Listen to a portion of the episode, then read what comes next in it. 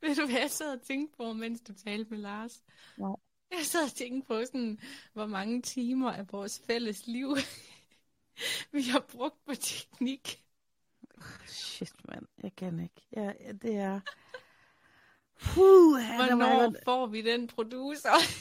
Jeg var lige ved at få et føl på tværs lige her. Og jeg kan lige så godt fortælle jer. Hej lyttere.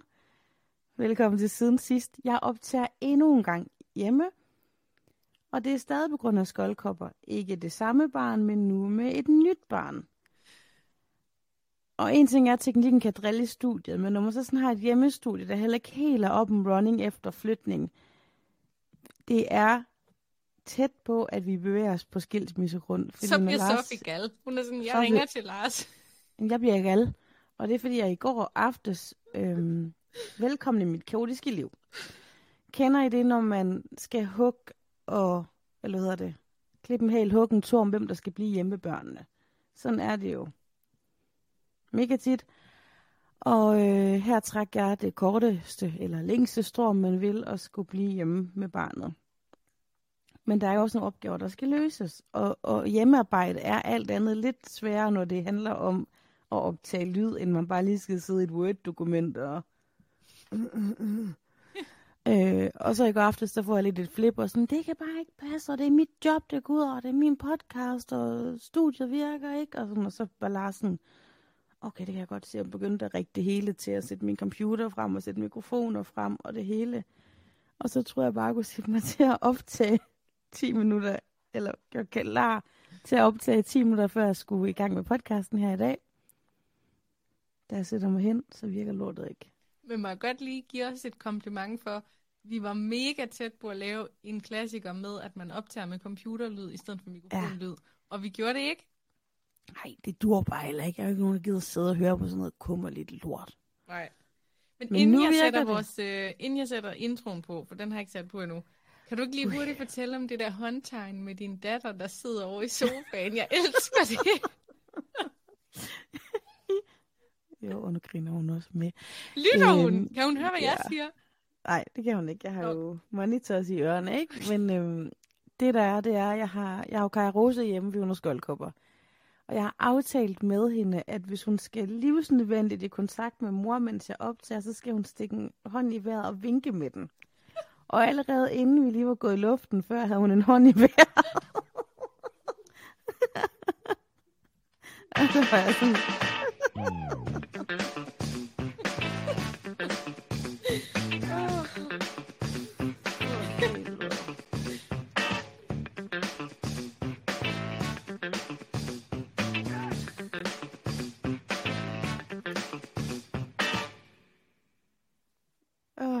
Okay, det var ved at sige, det var, så havde hun allerede en hånd i vejret, og så var sådan, hvad er der nu? Hvad laver du, mor? Nå, ja, men det var en kaotisk velkomst til siden sidst. Det er lige sådan, som det skal være. Det er onsdag igen. Vi er samlet online igen. Jeg hedder Loa C.T., og min medvært er Sofie Marie. Amy, Pank, Mikkelsen, om du vil. Kald mig lige det, du har lyst til. Ligesom Tobias Rehime. Ja. Du kan bare kalde mig Tobias eller Rehime. Det kalder mig, hvad du ved. Det er bare den navn. Ja, det er også det, jeg siger nu her, efter jeg har taget et nyt navn. Folk er sådan, ej, jeg ved slet ikke, hvad jeg skal kalde dig. Nu skal jeg kalde dig C.T., skal jeg kalde dig Loa, skal jeg kalde dig LS, skal jeg kalde dig Lone, skal jeg kalde dig Lone. LS, det er også lækkert. Nå, men der... det er bare et navn for helvede. Jamen, der er faktisk rigtig mange, der kalder mig for Sofie. Mhm. Og det sjoveste er, at jeg er helt okay med det. Altså, jeg er lystre vitterlig. Altså, kald mig Ulla og kig på mig, og jeg er lystre, ikke? Men folk omkring mig, Lars og veninder og sådan noget, de bliver mega provokeret af, når nogen ikke kalder mig det rigtige. En ting er, hvis det er nogen, der læser det op for første gang. Men jeg har sådan nogle venner, som efter flere år stadigvæk kalder mig for Sophie eller Sophie. Ja. Og så Lars, hun hedder altså Sophie, og Chris, hun er også sådan... Rolf, hun hedder Sofie. Og jeg var sådan, jeg er ligeglad, jeg svarer på det hele. Ja. Jamen, jeg kender det så godt. Jeg har også en børnefamilie her i Gal, hvor vi tit udveksler børn på legeaftaler, og der hedder jeg bare konsekvent Sarti. Sarti! Den var faktisk ny, ikke? Jo. Der er altid nye versioner af vores mærkelige navne. Du har heller ikke gjort det lidt ved dig selv ved at lige smide et Loa ind. Nej. Eller Lone, som jeg jo bliver kaldt nu. Det er fandme ligesom dem, der tror, at Topper hedder Torben. Intet galt med navnet. Jeg ved også godt, det hedder din nummer 2 far, men du ved, jeg har bare ikke kaldt min lille nuttede krølsop for Torben. Det passer ellers godt. Det er sådan en smuk kvadronbarn, Torben. Jeg har fortalt dig om Amina og Angela, ikke? Nej, det er godt nok ikke, tror jeg. Det er seriøst en af de historier, der har gjort størst indtryk på mig ude fra Kravlundsskolen i Højbjerg, hvor min bonussøster jo har gået. Nå ja, et lokalt sted for mig. Kravfester du. Lige præcis. Der var en indisk familie derude, som var taget til Danmark for at leve og bo, og de havde fået deres 2 piger, Amina og Angela, i Indien. Men så deres søn havde de fået i Danmark. Mm. Så hvad skulle han hedde? Har jeg ikke fortalt dig det her før? Nej, det ved jeg sgu da ikke. Det er da Flemming. Det er løgn. Nej. Så det var Amina, Angela og Flemming. De har bare taget det bedste danske navn. Lille Flemming. Det her, det minder mig om, at forleden der prøvede Topper. Og kender du, når ens barn, vi har jo 2 børn på samme alder, og de begynder virkelig at forstå meget nu, hvor de går i skole og vide nogle ting, men de er også blevet ret påståelige, fordi der er stadig, altså Topper er lige fyldt 7 år, der er stadig virkelig meget, han ikke fatter. Og han prøver så han er sikker på, at der er en dreng på skolen, som er en pige, der hedder Connie. En dreng, som er en pige, der hedder Connie? Ja, altså, jeg kan se, det er en dreng, og jeg ved, at han ikke hedder Connie. Ja. Og så sagde Topper, mor, prøv at se. Og min mor hedder Connie, og alt respekt og kærlighed til min søde mor, men det er fandme et grimt navn, ikke? Og så kommer der gående en helt almindelig dreng, meget, du ved, maskulin eller drenget fremtoning, der er ingen tvivl. Og så siger Topper til mig, mor, det der det er en pige, og hun hedder Connie. What? Så var han, nej, det er en dreng, og han hedder ikke Connie. Jeg ved det, der er ingen børn i dag. Altså, det er børnemishandling. Der er jo ikke nogen, der kalder deres børn for Connie. Endnu. Og slet ikke en dreng. Jeg tror aldrig, det får en revival. Det bliver Kajas lille første vylde, det bliver en Connie. Men så siger jeg til Topper, tror du ikke bare, han hedder Cornelius eller Conrad eller sådan noget? Ja, mor, de kalder ham alle sammen for Connie. Mm. Og han synes jo stadig, det er et pænt navn, for det hedder hans skønne mormor. Og jeg var sådan, Topper, han hedder fandme ikke Connie, ham der. Det kan også være, det er sådan en sammentrækning af hans for- og efternavn eller sådan noget. Ja, jeg ved bare, og det er også fordi, det lignede heller ikke en Connie, det lignede bare en helt almindelig dreng, der hed Mads. Og vi er ikke ude i noget transkønnethed. Jamen, det er også, og det er jo, altså, og det kommer også af, at Topper er jo ved at opdage, eller er meget opmærksom på, at man ikke nødvendigvis er det, som vi antager, og han ser meget YouTube, og Morten Münster har en stor, skrækkelig ven med grønt hår og højhælede sko, som stadig hedder drengenavn, så han er helt godt klar over, at det hele kan være blandet, og jeg tror, at han ikke sådan tænker så meget over, at den her drenge-pige-agtige hedder Connie, men altså, vi er stadigvæk i Vestbyen i Aalborg, no. Undskyld. Sofie, hvad er der egentlig sket i dit liv siden sidste 2 uger siden, vi har optaget? Jamen, vil du have den store eller den lille historie først? Den lille. Okay, den lille, den... Jeg har haft min første legegruppe med hjemme fra klassen. En legegruppe i den forstand, at vi... skulle have 4 børn med hjem fra klassen, for uden ens eget barn. Wow. Ja, de skulle med hjem og lege. Og spise aftensmad. Og det, jeg tror, det har været lidt sådan en blanding af, at hende, som jeg er helt crazy med i forældrerådet, Sarah, hendes ældre børn har børn med hjem til spisning, for nu har de ikke det, hvor de sådan leger længere, og så har de sådan ting, hvor de faktisk stadigvæk ser hinanden, men så er de bare hjemme og laver mad hos hinanden, hvilket er mega hyggeligt og genialt, fordi det er noget større børn, hun har. Og jeg var meget social i starten, var sådan, det er da en god idé, legegruppe, og så efterfølgende spisning, og så forældrekaffe bagefter. Man, boy, did I grow smarter. Yes, I did. Jeg tror næste gang, så er det kun hjem og lege for popcorn og boller og jordbær, eller hvad man nu ellers serverer. Og så farvel og tak, når klokken den er 5. Ja, det er gået op for dig nu, at du faktisk har inviteret en mini-fødselsdagsfest hjem. En mini-børnefødselsdag. Og ved du hvad, jeg opdagede her, det er, at piger i flok er jo langt værre end drenge. De hører mindre efter, de plukker flere blomster ude i min have. De er oppe og rodige. Vi har stadig nogle flyttekasser, der står sådan henne i bagvæg. Dem var de lige henne, for de skulle finde nogle ting. Du ved, piger, de skyr ingen midler. Stik drengen fodbold, og de er underholdt, ikke? Pigerne, de er mere, jeg skal lige bruge, har du, og sådan noget. Små manipulerende fuckers. Ej, de var rigtig søde. De var søde, og det var dejligt at have dem med hjemme, og det var dejligt at lære at kende dem på en anden måde, men piger er slet ikke så stille, som jeg troede. Nej, okay. Jamen, det kunne jeg godt fortælle dig. Bare vent til Kaja får sine 4 bedste venner med hjem. Oh my god. Men altså, det var faktisk ret hyggeligt. Og det var hyggeligt, og jeg havde så sagt til Topper, at han bare kunne vælge, hvad hans venner de ville have. Og han ville godt give dem sin livret, som jo er rødspættefiléer med persillesauce og kartofler. Og fiskedunser. Så heldigvis fandt jeg et godt tilbud på rødspættefiléer, men du ved alligevel, og man tænker, det er jo ikke svært at panere eller noget som helst. Men jeg alligevel skal gøre det hele lidt på tid, og også være den gode vært, og jeg elsker jo børn, så jeg også gerne lege med dem og snakke med dem, men du ved, det blev lidt af et arrangement, som inde i mit hoved bare var sådan, kom hjem og lege, og så står mor bare der med nybagte boller.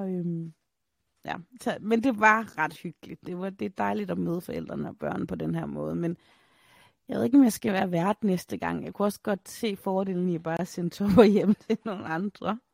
Men hvad så? Er det sådan et system, der kører på skift med de her lejergrupper? Jamen, det er der faktisk lidt polemik om, ikke? Fordi altså, jeg kender lejergrupper fra venners børn og fra min søster, men det var ikke noget, der var i, da vi var børn. Altså, jo, man havde lejeaftaler, hvilket man ikke engang kaldte det dengang. Det hed bare, må jeg gerne komme hjem til Signe. Men der er nogen, der har sådan, hvor det kører på skift, og man har en fast legegruppe, og så kører det på skift. Og her der er det mere sådan, at man melder sig som vært. Og det var der ikke særlig mange, der havde gjort, faktisk. Sure. Og så tager man så de her børn med hjem. Jeg tror, vi skal justere lidt på det. Og egentlig ikke for min skyld, fordi jeg kan faktisk være i det meste, men jeg kan være sådan, at kunne høre på vandrørene. Så er det for hårdt for nogle forældre. Altså, det er for uoverskueligt også, det der med at skal spise. Og jeg er jo sådan en, bare kom hjem til mig og få en øl eller noget kaffe. Men for nogle forældre, der måske ikke er så socialt anlagt som mig, så er det faktisk en voldsom tanke, og både skal have folk med hjem, servicere, og så også lige have sådan et lille kaffeselskab med andre voksne mennesker bagefter. Så det skal vi nok lige i forældrerådet evaluere lidt på.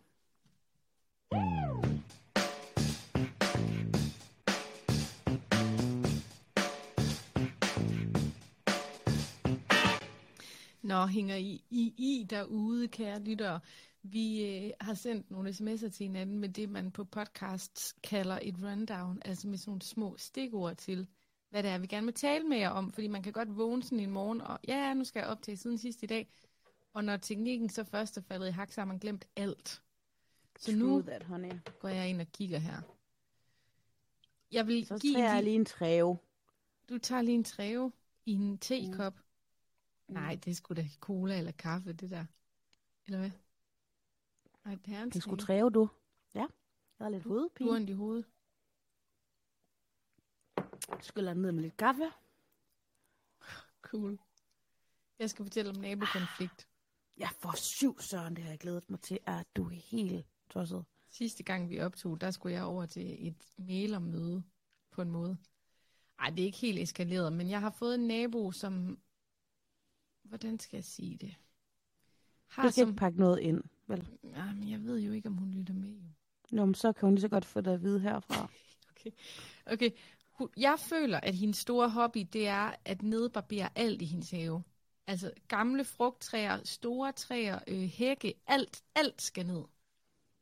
Må jeg spørge om alderen på det her menneske? Gætter på 2,63. Ja, det er noget aldersmæssigt. Altså, min mor har også altid i gamle dage lavet en japansk have og alt muligt gøjleri. de senere år, jo mere hun kan få lov at hakke ned, brænde, nedbarbere, opstamme, whatever, det gør hun. Hækken bliver klippet ned til meget, meget, meget lille. Det er lige det. Det er aggressioner, der skal ud igennem have hobby. De mere miste sig selv lidt i overgangsalderen, og så tror jeg, de føler, at de aktivt skal gøre noget. Nu har de ikke længere hår på tissekonen, de skal barbere. Men nu barberer de hækken og andet ned. Det var for meget, det kan jeg se på dig. Det var alt for meget, det jeg lige sagde der. Det var et godt billede, synes jeg. Ja, men det var ikke pakket nok ind, det beklager jeg. Jeg skal finde et godt navn til min... Prøv at komme med et rigtig britisk navn. Phoebe. Phoebe, hun har sådan, hvad kan man sige, groomet os lidt på sms med de her ting, hun gerne vil med vores hæk. Og mig og Hisham, vi har kørt det sådan lidt tilbagelænet, for vi har været sådan lidt, ved du hvad Phoebe, vi ved ikke så meget om have. så når du beskriver den her hæk... What about Grace? I think Grace is much suitable. Grace, ja. Yeah. Okay, så når du skriver til os, at den her hæk, den nærmest sådan, kan blive til en zombie-apokalypse, eller apokalypse inden længe, og overtage alt, jamen så ved jeg ikke, hvad jeg skal svare for, jeg ved ikke noget om den skide hæk. Så vi har ligesom købt os noget tid angående det her hækkespørgsmål. Og jeg kunne godt mærke, at jeg måtte sige til Hisham, bank i bordet og sige, ved du hvad Hisham, vi skal have en hækkeekspert på banen. Så vi gik over til vores søde genbo, som ved alt om naturen og hække, og han laver fandme ikke andet end at passe folks hække. Er det der, hvor din kat nogle gange tager et lille hvil? Ja, min kat, den er over det hele. Den er jo øvrigt også over ved Grace, og der får jeg altid at vide, at hendes 3 hunde nok skal slå min katte ihjel. Men det er en helt anden historie. Den er også voldsom. Ja, det var det første, hun overhovedet sagde til mig, det var, at du skal bare lige vide, at mine hunde, de kommer nok til at slå din katte ihjel. Det var første gang, jeg mødte hende. Det er sådan en omvendt udgave af vaffelvose. Men så gik jeg over til genboen og var sådan, ved du hvad? Vi har brug for noget mailing, og vi har brug for, at du hjælper med at fortælle om den her hæk, fordi når Grace beskriver hækken, så lyder det virkelig som sådan en invasiv art, der lige om lidt overtager alt. Kan du fortælle, hvad det er for en slags plante? Jeg tror, det er en hasselhæk. Okay. Og så er den sådan lidt kombineret, du ved. Den passer mig Hisham perfekt, den er vild, der er forskellige... planter, den står bare, og vi ser en hæk, som er grøn, og som ligesom giver os noget privatliv. Det er det, vi ser. Hun ser et monster. Okay. Så jeg har flere gange måtte sige til hende, prøv at høre, Grace, jeg ser en hæk, du ser et monster. Ja. Vi ser ikke det samme. Nej. Men så fik jeg min fantastiske genbo over, og han var så sej. Han startede lige med at sige sådan, ved I hvad venner, det her det er den bedste fuglehæk, man kan få. Der er så mange fugle herinde. Så vi fik lynhurtigt de her små fugleunger med ind i konflikten. Wow. Var det ikke godt? Jo, et stærkt kort, Ja, lige præcis. Og ellers så kørte den sådan lidt i sådan en akavet trekant mellem, eller det må så være firkant, mellem Hisham, mig, Phoebe og så genboen. Men jeg tror, vi endte med et kompromis. Vi endte med et kompromis om, at hun kunne tage motorsaven frem, og så var nedbarberet det, som hun ikke kan holde ud at kigge på hendes side. Og at vi ikke vil have en ligusterhæk hele vejen op, fordi hun vil gerne skære alt væk, og så ligusterhæk, og det vil jeg ikke. Nej, det vil hun da slet ikke. Heller ikke ud det der lille, charmerende gæril-område. For at lytterne sådan lige kan være lidt med, hvad vil det gøre, hvis hækken bliver nedbarberet ud over fugleunger, og det vil virke meget konformt, men vil det også gøre, at I vil have mindre privatliv til hinanden? Jamen, hvis hun barberer den ned, så har vi jo ikke nogen hæk, og så skal der jo en ny til. Jo. Men du ved, der er også nogle steder, hvor det er en hæk er længere væk, men det er faktisk ret tæt på jeres hus, ikke? Jo, det er lige, det gør, at vi vil ikke kunne lægge nøgne i haven mere. Ja, men vi fandt et kompromis, og vi satte ligesom hende fri til nogle bestemte ting, hun gerne ville fucking barbere ned med den, hvad skulle jeg sige, maskinmester, det hedder det ikke, motorsave. Og det har hun så gjort nu, og man kan sige, for eksempel op for mit yogastudie nu, før der kunne hun ikke se ind, når jeg lavede alle mine hælserier, men nu kan jeg se direkte ind i hendes fordør. Så det har ændret sig, men det er et kompromis. Jeg vil bare fortælle dig, at pil, det er jo mega hurtigt voksende og spreder sig. Hyld eller pil. Eller et hegn. Jeg føler ikke, det er nok. Jeg føler, vi er nødt til at give igen. Ja, jeg vil helst ikke ud i en hegnløsning. Vi har foreslået syren, fordi det også er noget af det, hun allerede har derovre. Men det, man bare ligesom skal huske her, det er, at det handler ikke kun om en hæk. Nej, altså, jeg ved det godt. Det handler men jeg er bare altid klar på en lille krig. Jamen, det er det, men jeg har virkelig prøvet at afværge den krig. Og jeg fik faktisk også en undskyldning fra hende på sms, okay, for at hun har været lidt pushy. Ja, men, og det er selvfølgelig også mega svært, hvis hun bare synes, det er flot og åben ind til hinanden. Og jeg er også godt klar over, at man skal kunne være i det, og man bor meget tæt. Særligt i sådan en lille by, der dur det jo bare ikke at have fjender omkring, så der skal man sgu have venner. Lige præcis, og det har også været mit fokus. Men jeg kan love dig for, mig og Ejse, vi stod klistret til ruden, da vi så hørte motorsavslyden deroverfra, så var vi sådan, okay. Der foregik jo, jeg fik en besked fra dig forleden, hvor der var filmet, og jeg kunne høre både dig og Ejse var helt, wow, nej! Altså Ejse var helt vildt, for nu blev der savet over ved naboen. Ja, jeg vidste jo ikke helt, om aftalerne ville blive overholdt der, vel? Men hun tog kun det, vi aftalte. Jamen det er godt, så er der trods alt noget håb for menneskeheden og Phoebe Grace. Ja, så det var min nabokonflikt. Godt, den ikke endte vildere end det. Apropos vildere end det. Så har jeg føler, at mange af mine sidste historier, de har omhandlet, du ved, forældreråd og børn og sådan noget. Og for at være ærlig, hvis I er træt af det derude, lytter, så forstår jeg godt. For der er ikke noget værre end en podcast, der har været sjov og skæg at lytte til, som kun går over i sådan noget forældreskab. Så jeg har lidt andet til jer nu. Noget, der er mere sådan...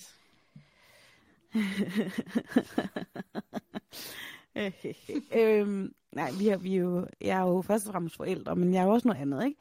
Og jeg har været på den her årlige mediekonference, som vi også før har talt om, og hvor du også har været med før, Sati. Ja, det var dengang, du sad og spiste ved siden af en blind mand.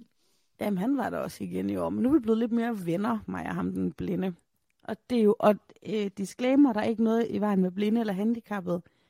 Det er, fordi jeg er røvhamrende, irriterende sart. Så hvis jeg sidder ved siden af nogen, der spiser, du ved, på en lidt, altså, måske med fingrene, eller savler lidt, eller, så kan jeg ikke spise. Altså, den bedste slankekur for mig ville være at arbejde på Stefans hjemmet i Aarhus. Altså, jeg vil blive så slank og flot meget hurtigt. Men mediekonference, det er fra lørdag morgen, hvor jeg øvrigt havde legegruppe dagen før, ikke?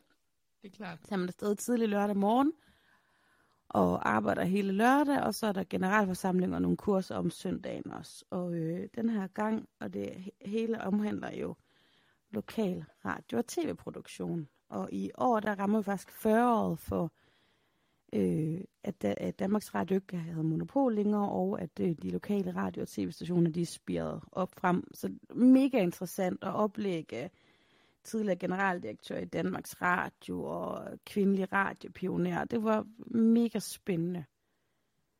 Men det, der også er med det her, når man arbejder med... Jeg arbejder i organisationen bag lokale radio- og tv-medier, og der er jo også nogle typer. Altså, det er et særligt folk. Lidt ligesom campingfolk og vedløbsheste, travfolk. Altså, det er sådan... De er nogle hårde hunde, nogle af dem, og også sådan lidt en anden type, ikke? Så når jeg er dernede, så er det bare, jeg har bare øjnene på stilke, og du skal med næste år. Enten så må jeg hyre dig ind til en workshop, eller så må du bare tage med på mit hotelværelse. Og så, altså fordi, altså det er jo alt fra skjold over en tv-mand, som ikke bøjer sig for autoriteter. Og hvis der er noget mere med det her, du... Så skal jeg personligt selv gå ind og fortælle kulturministeren direkte, hvad jeg mener om den sag. De afgørelser radio-tv-nævnet, de kommer med der, de er decideret til at lukke op og skide i. Altså, de er så vilde, nogle af dem. Og der er også nogle yngre generation, særligt den yngre generation af lokal-tv, synes jeg er ret cool ud. Sådan noget Vesterbro Radio og sådan noget søde, unge, idealistiske mennesker, men... De ældre, de både sådan sidder og nakker lidt på hinanden, og lytter alligevel ikke. Jamen, det er helt vildt. Og så er der jo en sindssygt sød gut, som du også har mødt før, men som i mange år har været militær, politi, ja, og sidenhen i det private erhvervsliv. Jeg er liberalist, hvis nogen skulle være i tvivl. Mm-hmm. Man har hentet mig ind for at redde tv-stationen. Jeg har forstand på forretninger, ikke så meget på tv, men jeg ved, hvordan man driver en solid forretning. Du ved godt, hvem det er. Ja. Og han er sådan en, når alle møderne er over, og vi andre bare lige skulle have en bajer i baren, så jeg kan godt lide, jeg har lavet en aftale med barn, om at kan få en god cognac til en ordentlig pris. Han er så vild. Men det, der var anderledes sjovt, der havde min kollega Søren med, som jeg arbejder tæt med, for han har jo også en tv-station og laver radio ind, hvor jeg gør. Og Søren har fået en ny ven, som jeg så også kender nu. Det er en tv-mand fra den anden tv-branche, altså den kommercielle branche, men som også har overtaget en tv-station. Og han er sådan en rigtig media kind of guy. Mm. Totalt sød, men du ved, penge, penge, penge, hurtig produktion og OB-vogne og sådan noget, som vi jo ikke helt opererer med i ikke-kommercielle medier, for der er budgetterne altså noget anderledes. Men sindssygt sød gut. Så vil jeg lige pause min historie, om der er lige, jeg lige skal tysse lidt på. Kaja Rose, det er mega dejligt, at du hygger dig, men kan du synge lidt mindre højt? Du synger lidt for højt nu. Tak, skat. Sorry, mommy's back.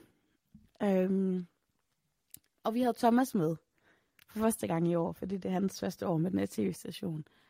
Og jeg plejer jo lige så dydigt at sidde og få et par drinks og noget vin med de andre om aftenen, og så går jeg ellers ind på mit hotelværelse. Men Søren og Thomas, de var sådan, vi skal sgu da ned i byen. Og det her, det bliver holdt på et konferencecenter, /hotel i Middelfart. Mm-hmm. Vi skal sgu da ned i byen på et lille brun værtshus. Og jeg var sådan, du ved, jeg kan ikke lide, altså min chef ved godt, jeg godt kan lide at gå ud og få øl, du ved, men jeg kan lige også godt lide at holde mig til det, som jeg nu plejer. Arbejde, få et glas vin, gå i seng. Ikke være sådan en festabe over for hende. Men jeg kunne ikke lade chancen gå, når de to søde gutter alligevel var på vej ned i byen, vel? Det er en bytur i Middelfart, altså. Det kan man ikke gå i dag. Og så spurgte vi så receptionisten, hvor skal man gå hen, hvis man kan ned på sådan et brun værtshus og have et barbajer? Så var han sådan, Kolibrien. Og sådan, you had me at Kolibrien, du ved, det lyder helt perfekt. Så var han sådan, der er både karaoke og alt muligt. Vi sådan, men okay, vi prøver. Og vi går så ned i byen til Kolibrien. Og først, altså, vi kan se sådan en dør, men vi kan intet se. Og vi tør ikke sådan, og sammen Thomas, middag kind of guy, han er jo helt modig. Og han går bare ned og kigger sådan ind, så han sådan, jeg kan sgu høre noget musik, det må være her. Og meget Søren falder efter, og så kommer vi ned i en kælder på Kolibrien. Hold kæft et sted. Okay. Et ægte værtshus under jorden. Og vi kommer ind, der er sådan en stor elbar, du ved. Sådan. Og bag den, der står der 2 skønne, yngre bartenderpiger. Og jeg mener, du kan ikke beskære med dem der. De havde sådan nogle, du ved, tjenerbolt, elastikker på ærmerne. De havde veste og hvide skjorter, og den ene, hun havde lige så tynde øjenbryn, som altså hele 90'erne til sammen havde haft. Og når der er en taxa, så råbte hun sådan, så er der en drosje! Kæld, der er en drosje! For de har sådan en knap dernede, så de kan se, nu kommer der en taxa. Vildt. Og derinde på det bar, eller den bar, det var en blanding af rockere, ældre kvinder med sådan noget kalkun-frisørklip. Der var unge mennesker, der var sådan nogle heavy... Altså, det var simpelthen, du har taget alle verdens madretter og blandet dem til en lagkage. Jeg har aldrig oplevet noget lignende, og jeg har ellers været mange steder. Og så går der lidt, og jeg tænker sådan, hvornår kommer det der karaoke? Så tager der bare sådan en lille, kraftig fyr ind. Store sorte briller, røde seler, cowboybukser, som du ved, lidt sådan østeuropæiske cowboybukser med alt muligt mønster og huller og sådan noget i, ikke? Du har faktisk taget et billede af ham. Jeg kan se ham her. Kan du det? Jeg har sendt nogle billeder. Han er i baggrunden, ja. Ja. Det er karaoke master. Okay. Og det er sådan, folk de får lov at synge en sang, og så synger karaoke master 2 sange, og så kommer andre op. Og det der med sådan en karaoke bar, det er, der er altid nogen. Altså jeg kunne se, der var nogen, der var dernede hver lørdag for at synge. Og der var sådan en lille bitte nuttet ung fyr, simpelthen så pæn. Og han sang altså røven ud af bukserne. Han sang så godt. Så var der mere ham, der var sådan lidt mere rocket. De growlede også et Taylor Swift-nummer sammen. What? Så sidder vi oppe i bar med sådan to skaldede rocker-typer, som bare hele tiden kører omgang og ringer på klokken og sådan noget. Og så hører jeg den ene af dem sige til Thomas, ham der media guy, vi er med. I virkeligheden så burde jeg give dig nogen på munden, men jeg vil kraftedeme hellere skåle med dig. Eller han sagde det faktisk på fynsk, jo, men det var... Altså, jeg har aldrig oplevet noget lignende, og vi fik øl, og vi fik shots, og jeg holdt så egentlig igen, så jeg kun drak øl, men til sidst, du ved, det var det vildeste sted ever, Kolibrien i Middelfart. Der skal vi hen sammen. Og det var også et sted, hvor man fik venner, ikke? Og jeg fik en ny ven dernede, der hedder Hanne, og jeg har sendt dig et billede, så du lige kan kigge på et billede af Hanne. Hun ser sød ud. Så hun er ikke sød? Hun er lyshåret. Hvad tror du, hun er i 40'erne, eller? Ja, det er nemlig meget sjovt, det er det, du siger, for det er det, det hele handler om. Ja. Hanne, hun var sjællander, faktisk oprindeligt fra Bornholm, og hun var at besøge sin søster. Og da de kom ind på baren, der nåede jeg først at tænke, nu skal de to lyshårede damer, fordi de var sådan meget godt humør og lidt flørtende og sådan noget, tænkte, nu skal de til at styre det hele. Men så viste det sig bare at være vildt søde. Og så Hanne, hun kommer hen og vil danse eller et eller andet, og så... For hun sagt et eller andet, der sådan leder mig i sporet på hendes alder. Og så tænker jeg, det kan ikke passe, fordi Hanne, hun er 63 år gammel. Ej, stop. Og hun var tjekket, og hun var sød, og hun var flot. Og det kan man jo også godt være, selvom man er 63, men prøv lige at se. Ej, hun ligner. Jeg har faktisk fået... Max 50. Max 50. Ja. Jeg har faktisk fået hendes sko på. Jamen, hun var så chic, mand. Og jeg har fået hendes telefonnummer, så vi kan ringe til hende, fordi jeg havde brug for at vide, hvad Hannes hemmelighed den var. Men nu har jeg jo lige barn hjemme i dag, og jeg har ikke ringet mit studie til, for ellers så har jeg nemlig Hannes telefonnummer, så vi lige kunne ringe til hende. Du laver det episode, der hedder Hannes hemmelighed? Ja, ikke? Og hvordan der er los, og om hun har haft samme oplevelse som mig på Kolibrien. Men Hanne, hun var så vild, fordi hun bevægede sig lidt rundt som sådan en gazelle, du ved, på sådan en... måde, og Thomas han sagde også til mig, altså klør det i tissekonen, når du ser på Hanne, og jeg var sådan, nej, det er slet ikke der, vi er. Hun har en ungdomlig glød. Fandme flot. Wow. Mm.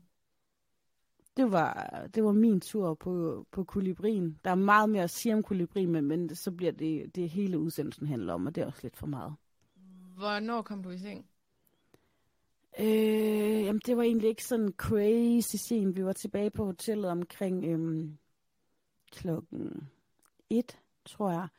Men da vi så kommer tilbage, der sidder der faktisk ham, som ikke har noget syn, Robin Cox, og hans venner fra hans tv-station tilbage. Og Søren, og Søren flyver direkte op i baren og køber mere at drikke. Så sad vi lige der, og fik jeg skulle lige en lille øl og bøller mere, og så gik jeg hjem på mit hotelværelse og tog et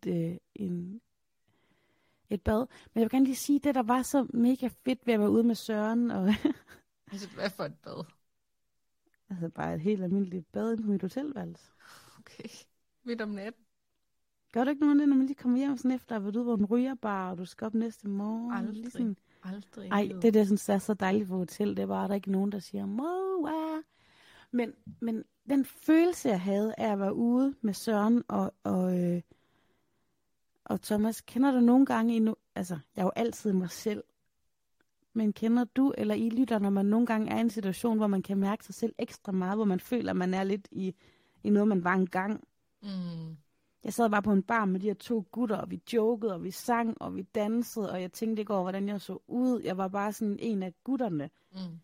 Og inden jeg blev gift, var jeg altid en af gutterne, du ved. Bare sådan... Og det var bare fedt at være igen.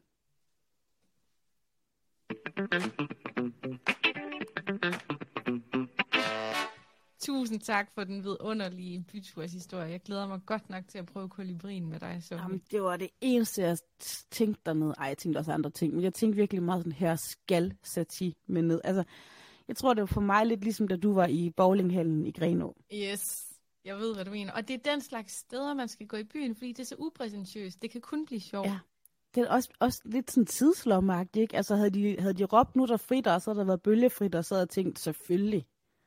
Lige præcis. Eller det er også sådan et sted, hvor du kan få en varm toast klokken 2 om natten. Åh ja. Nå, Jeg har en historie med mere, inden vi skal lave et shout-out til dem, der faktisk har overført penge til os på MobilePay. Mm. Og det er en lille opfølgning på kokke Michelle. Ja. Det var noget med noget numse... Numsehaderen. Ja, det er numsehaderen. Altså hun hader i hvert fald min numse. I kan høre det i den seneste episode, hvor jeg får sådan en ret upassende kommentar fra en af mine kollegaer ude på det resort, jeg arbejder. Så stod jeg her forleden der og skar frugt igen med Michelle i køkkenet. Og jeg står i min egen verden og koncentrerer mig om at skære de der ananas ud i nogle fine former. Og så kommer der bare en harpun bagfra fra Michelle, som siger, din frisør har klippet dig skævt. Nej, nu stopper du. Ved du i sandhed godt stop nu? Nej. Jo, ud af det blå! Ej. Du, altså. Så jeg lige lavede et ordentligt hak ind i mikrofonen, men jeg blev da helt forskrækket. Har du det sjovt med det? Kan du være i det, eller har du snart lyst til at vente om og sige, ved du hvad, Michelle? Jeg kan simpelthen mærke, at jeg går altid herfra med lidt ondt i maven, fordi du simpelthen har så travlt med mig. Det bliver næste gang. Jeg kom lidt tilbage på den her, lidt senere hen, fordi at, da jeg så kom ud i køkkenet igen, så sagde hun, at et eller andet var skævt. Og så sagde jeg, mit hår er skævt, og det der er skævt, og du er skæv, sagde jeg til hende. Jeg skal lige høre, hvilken type hår har Michelle selv? Det skifter meget. Nogle dage er det sådan lidt permanent-agtigt, og andre dage... Det lyder flot.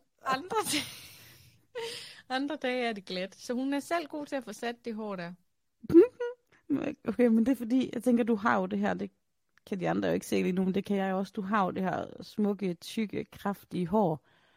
Og det er bare, fordi nu tænker jeg, hvis hun skulle give et godt comeback til Michelle, ikke? Mm-hmm. Har hun tyndt hår? Ja, det vil jeg sige. Så kunne du bare sige, ja... Nå, ja, men det er også fordi, jeg har sådan noget tykt, kraftigt hår. Det er nok lidt mere, det er nok lettere at klippe sådan noget tyndt hår som dit lige. Prøv lige, jeg skriver den lige ned på noter, så jeg kan øve mig. Åh, Gud. Jamen, jeg ved ikke, hvad hendes problem er. Du kan også bare vende tilbage, hvis du virkelig har brug for at rive op i den igen, så bare sige, Michelle... Jeg har simpelthen tænkt så meget over det der med håret, men jeg har talt med min frisør, og hun siger det, fordi du har sådan noget tyndt, tjavset hår, så er det meget lettere. Bare ligesom sådan, der har gået og øvet sig på en hund, der bare bider tilbage nu. Nu gider du ikke mere. Nej, jeg skal gå og øve mig. Og den ene er den der følelse, om sådan, jeg kan mærke, at jeg får ondt i maven, og du skal faktisk stoppe med at kommentere på mit udseende. Og den anden, det er sådan en bisk. Ja. Fordi det er faktisk, at jeg får spørge, hvordan du har det. Fordi på den ene side kunne man jo godt bare tænke, jamen hun er sgu da lidt en idiot, men fred være med det. Men hvis man faktisk kan mærke, at man sådan begynder at tænke over det, og får lidt ondt i maven, ja. Altså, så kan hun jo stikke sin permanent langt op, hvor solen andre skinner. For nu skal det jo slut. Jeg glæder mig bare til næste opdatering. Og det er altid, når jeg står med ryggen til, det er backstabberi hver gang.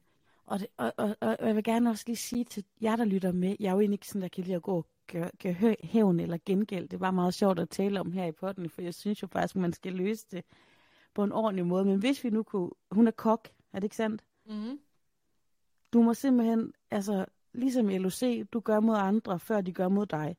Du skal gå hen forbi hende lige med det, så skal du sige, hold da op, du har skrejet den kartoffel lidt forkert, eller nå, er laksen skæv i dag? Du simpelthen, du kan bare give en tilbage egen skuffe. Eller sådan gå forbi i slow motion, sådan, der lugter her, eller sådan et eller andet. Er det dig, der har slået en skid, Michelle? Eller sådan et, du ved, passiv-aggressiv, det er sådan, dit hår er egentlig meget flot taget i betragtning af, at du hjemmepermanenter. Men problemet er, at man skal heller aldrig rigtig lægge sig ud med den kok, der laver en nachos, vel? Nej, og man skal jo heller ikke generelt bare ikke lægge sig ud med nogen. Man bliver bare så overrasket over. Jeg tror faktisk, altså det talte faktisk også om på mødet i weekenden, fordi der er en ældre tv-herre, jeg vil ikke sige hans navn, men helt ærligt en kæmpe idiot. Og der er aldrig nogen, der siger noget til ham. Mm-hmm. Fordi altså jeg oplever også, at dem, som jeg siger mindst til, det er dem, der er frækkest. For man bliver simpelthen så overrasket over, at nogen kan finde på at opføre sig på den måde. Og så bliver man sådan helt... Altså, hvis der er meget træder hinanden meget irriterende, det sker jo ikke rigtigt, men så vil man også nå at sige fra i opløbet, eller ej, det bliver jeg så lidt ked af, eller hvad mener du med det? Men når nogen er bare sådan helt umotiveret frække, så bliver man simpelthen handlingslammet. Ja, fuldstændig. Man bliver paf. Ja, fuldstændig paf. Det er også derfor, vi sådan kan idéudvikle på replikker tilbage. Ja, og det er jo mega sjovt, men vi ved jo alle sammen godt, det kommer jo ikke til at ske. Jeg er jo virkelig også den der shoulda, coulda, woulda type, ikke? Fordi så bagefter tænker jeg, hvorfor sagde jeg ikke? Eller næste gang hende der, hun tror, hun skal smage af min juice med fiskemund, så siger jeg nej. Jeg siger nej. Det kan også være, at jeg skal få min hævn op i saunaen, for hun kommer nemlig til gus nogle gange, og så bare kaste de der 100 graders kastevind ned over hende. Ja, eller kan du kaste en pørmyntebombe lige i ansigtet på hende? Jo, alle undtagen Michelle lukker øjnene nu. Ja. Ej, jeg kom lige i tanke om noget, jeg ikke havde sagt. Ja. Har du tid? Jeg har masser af tid. Har du flere historier selv? Jeg har en historie, jeg kan ikke finde, om jeg lige skal gemme den, eller om jeg skal fyre den af. Okay, det ser vi. Mm. Jeg var ude at gå i morges, ikke? Mm. Og det er sådan en 5.000 skridts tur, jeg altid tager. Den tager cirka 40 minutter, hvis man går rask til. Og sådan halvvejs på turen, der ringede jeg min læge op, fordi jeg skulle bestille en tid til noget ret pikant, som jeg ikke har tænkt mig at dele her. Men det er noget, man ikke... Det har du jo på et eller andet tidspunkt. Det der, undskyld, jeg bremser din historie, det der, du gør nu, det lugter langt væk. Jeg skrev en privatbesked, søde. Det der, det er for Facebook-tisseri. Jeg magter det ikke. Jamen, de kan høre det til et liveshow en dag. Okay, godt nok. Jeg skulle bestille tid til noget, hvor man ikke lige orker, der andre, der skal lytte med, når man skal sige ordene. Ikke? Jo. Og derfor så valgte jeg midt ude i skoven med 2.500 skridt tilbage at ringe op til min læge med headset i. Og jeg var nummer 23 i køen.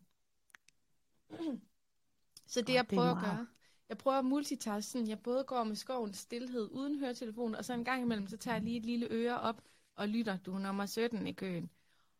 Og jeg kommer bare tættere og tættere på Gal i et landsby, hvor jeg altså kender alle på hvert gadehjørne. Og da jeg så er nummer 2 i køen, ikke også, der kan jeg sådan se landsbyen for ude. Og hvad sker der så? Lige da jeg skal til at sige til lægen, hvad jeg skal bestille tid til i morgen, så kommer der en fucking stavgangsvandreklub i sådan en 30 meter lang linje med mennesker efter hinanden. Så der er intet... Det var det der samba-optog i feststuen, da vi lavede liveshow. Lige præcis. Det var sådan, det var. Og du ved, der kom bare ældre menneske på ældre menneske med de her stavgænger, og jeg havde ingen pause til at kunne få sagt de der ting til lægen. Så det blev meget sådan, nærmest lægen, der spurgte sådan, og jeg var sådan, ja, måske... Nej, det kan jeg ikke i morgen. Det var sådan, jeg fik aldrig sagt ordet. Jamen, så er det da også en meget intuitiv læge, der sådan kan hive dem ud af dig. Jeg starter med at sige, jeg har været til en konsultation for nylig. Kan du lige tjekke op på den? Og så kørte det derfra. Det er utroligt sjovt, men du er nødt til at fortælle mig off the mic, hvad det handler om, ikke? Ja, for det, jeg er også selv sat lidt af. Det er sjovt det der. Jeg kan godt lige sådan lynhurtigt, i hvert fald forsøge mig at gøre det lynhurtigt, min sidste historie. For den er egentlig ikke så forfærdelig stor. Det handler om name-dropping. Jeg har tit været i nogle brancher omkring nogle mennesker, hvor name-dropping er nice. Og jeg ved godt, vi alle sammen helst vil undsige os fra at gøre det, men måske ikke name-dropping, men networking. Og vi ved alle sammen godt, at nogle navne åbner døre til nogle steder, ikke? Hvad kunne det være for et navn? Det kunne typisk være, hvis jeg gerne vil backstage et sted, eller have en gratis adgang, eller... I dag er der for eksempel også en, der gerne vil have fat i en kendt musiker, som jeg kender, og så vil hun gerne bruge vedkommende i et projekt og sådan noget. Så på den måde, så kan det jo... Jo, men hvad er det ultimative name-dropper-navn lige nu i dansk showbiz? Jeg kan jo selv på, hvad det indenfor, men jeg tror, at ham vi har haft fat i før i dag, Tobias Rehime, han er nok en af de store, ikke? Må jeg godt lige name-droppe ham så? Ja. Jeg har været til en... en DR-julefrokost, hvor mig og min veninde Shakira kæmpede om Tobias Rehimes gunst, og det var ikke mig, der vandt. Wow. Det var bare lige det. Men altså, ja, det er jo godt. Og så er det jo også tit det, der er med sådan at bare lige mærke ind på dagen, hvor altså, hvem er det? Er det, hvis man skal have en stilling eller et eller andet, eller kender nogen, eller nogle direktører, og pengemænd er også altid super god at kende, ikke? Altså sådan nogle... og i andre hensener, så er det politikere. Men jeg har heldigvis et stort netværk, så jeg har altid haft en stor bank af mennesker at hive frem. Men på det sidste, så har det sådan ændret sig. Altså, nu er det ikke længere, jeg kender ham og ham, eller jeg kender den, eller ja, jeg kan godt skaffe med Dinas nummer, eller sådan noget. Nu er det mere sådan noget med, nå ja, Gustav, er han ikke bestyrelsesformand på skolen? Jo, jeg kender ham også fra fodboldklubben. Mm-hmm. Nå, ja, og nu er det sådan, jamen, Annas mor er jo spejderleder over i den lokale spejderforening, og jeg kan virkelig mærke, efter Topper og Anna startede i skole, der er namedropping i Vestbyen blevet en ting. Altså nu er det blevet meget sådan noget med, hvem kender flest på skolen, hvem har haft børn deroppe i flest år, hvem er mest aktiv i fodboldforeningen? Hvem mødes til gymnastik om søndagen? Altså, lige præcis. Folk her giver en flying fuck, om man har været på turné med Thomas Helmi eller et eller andet, ikke? De er fucking ligeglade. Det hele handler bare om Vestbyens venner. Mm-hmm. Tidligt op om søndagen. Aktiv fodboldtræner. Hvilket hus man bor. Hvilken vej man bor. Altså, der er noget andet, ikke? Der er ikke noget med at stå og ryge smøger ude backstage her.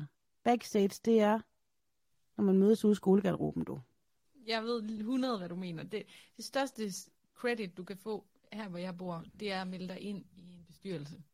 Ja, og jeg kan også mærke, du ved, lidt ligesom jeg siger, man ved altid, der er altid en eller anden pengemand, der åbner dør, der er altid en super kendis, der er altid en eller anden go-to-guy backstage eller sådan noget. Der er lige sådan et par forældre her i Vestbyen, og jeg kan sådan mærke, at navnene går igen.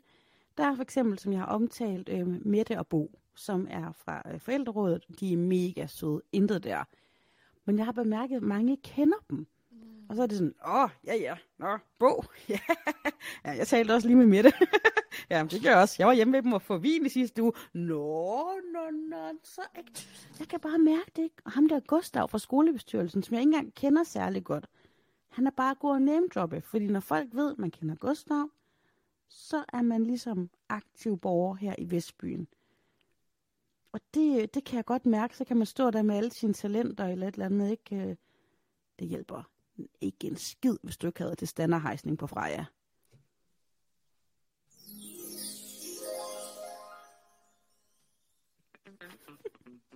Jeg ved ikke, hvorfor jeg altid spiller den der fe-lyd. Men tusind tak for beretningen, og jeg ved lige, hvad du mener. Det er adulthood. Du er blevet voksen nu, det er det handler om. Her på Fælderæbet, så er det altså stadigvæk en mulighed at støtte os gennem vores MobilePay-boks, hvor vi samler sammen til det her projekt, der tier, hvor man kan abonnere på os. Og som lovet, en shout-out til alle de her skønne folk, der allerede har doneret. Okay, jeg skynder mig. Er du klar? Yes. Tanja, Thomas, Dagmar, Josefine, Sara, Maja, Lisa, Lucia, Bettina, Trine, Annette, Karen, Ida og Anja. Tusind tak for jeres bidrag. Er I mega søde. Tusind tak. Hvis du også vil bidrage, så er det et valgfrit beløb til MobilePay Box. Hvorfor kan jeg ikke sige det gang på gang? Jeg siger det 20.000 gange om ugen. MobilePay Box. 2640 E og Y som yoghurt. Jeg lægger det også i show notes. Og alle små, altså 5 kroner, gør en kæmpe forskel. Tak for i dag, Sofie. Kys.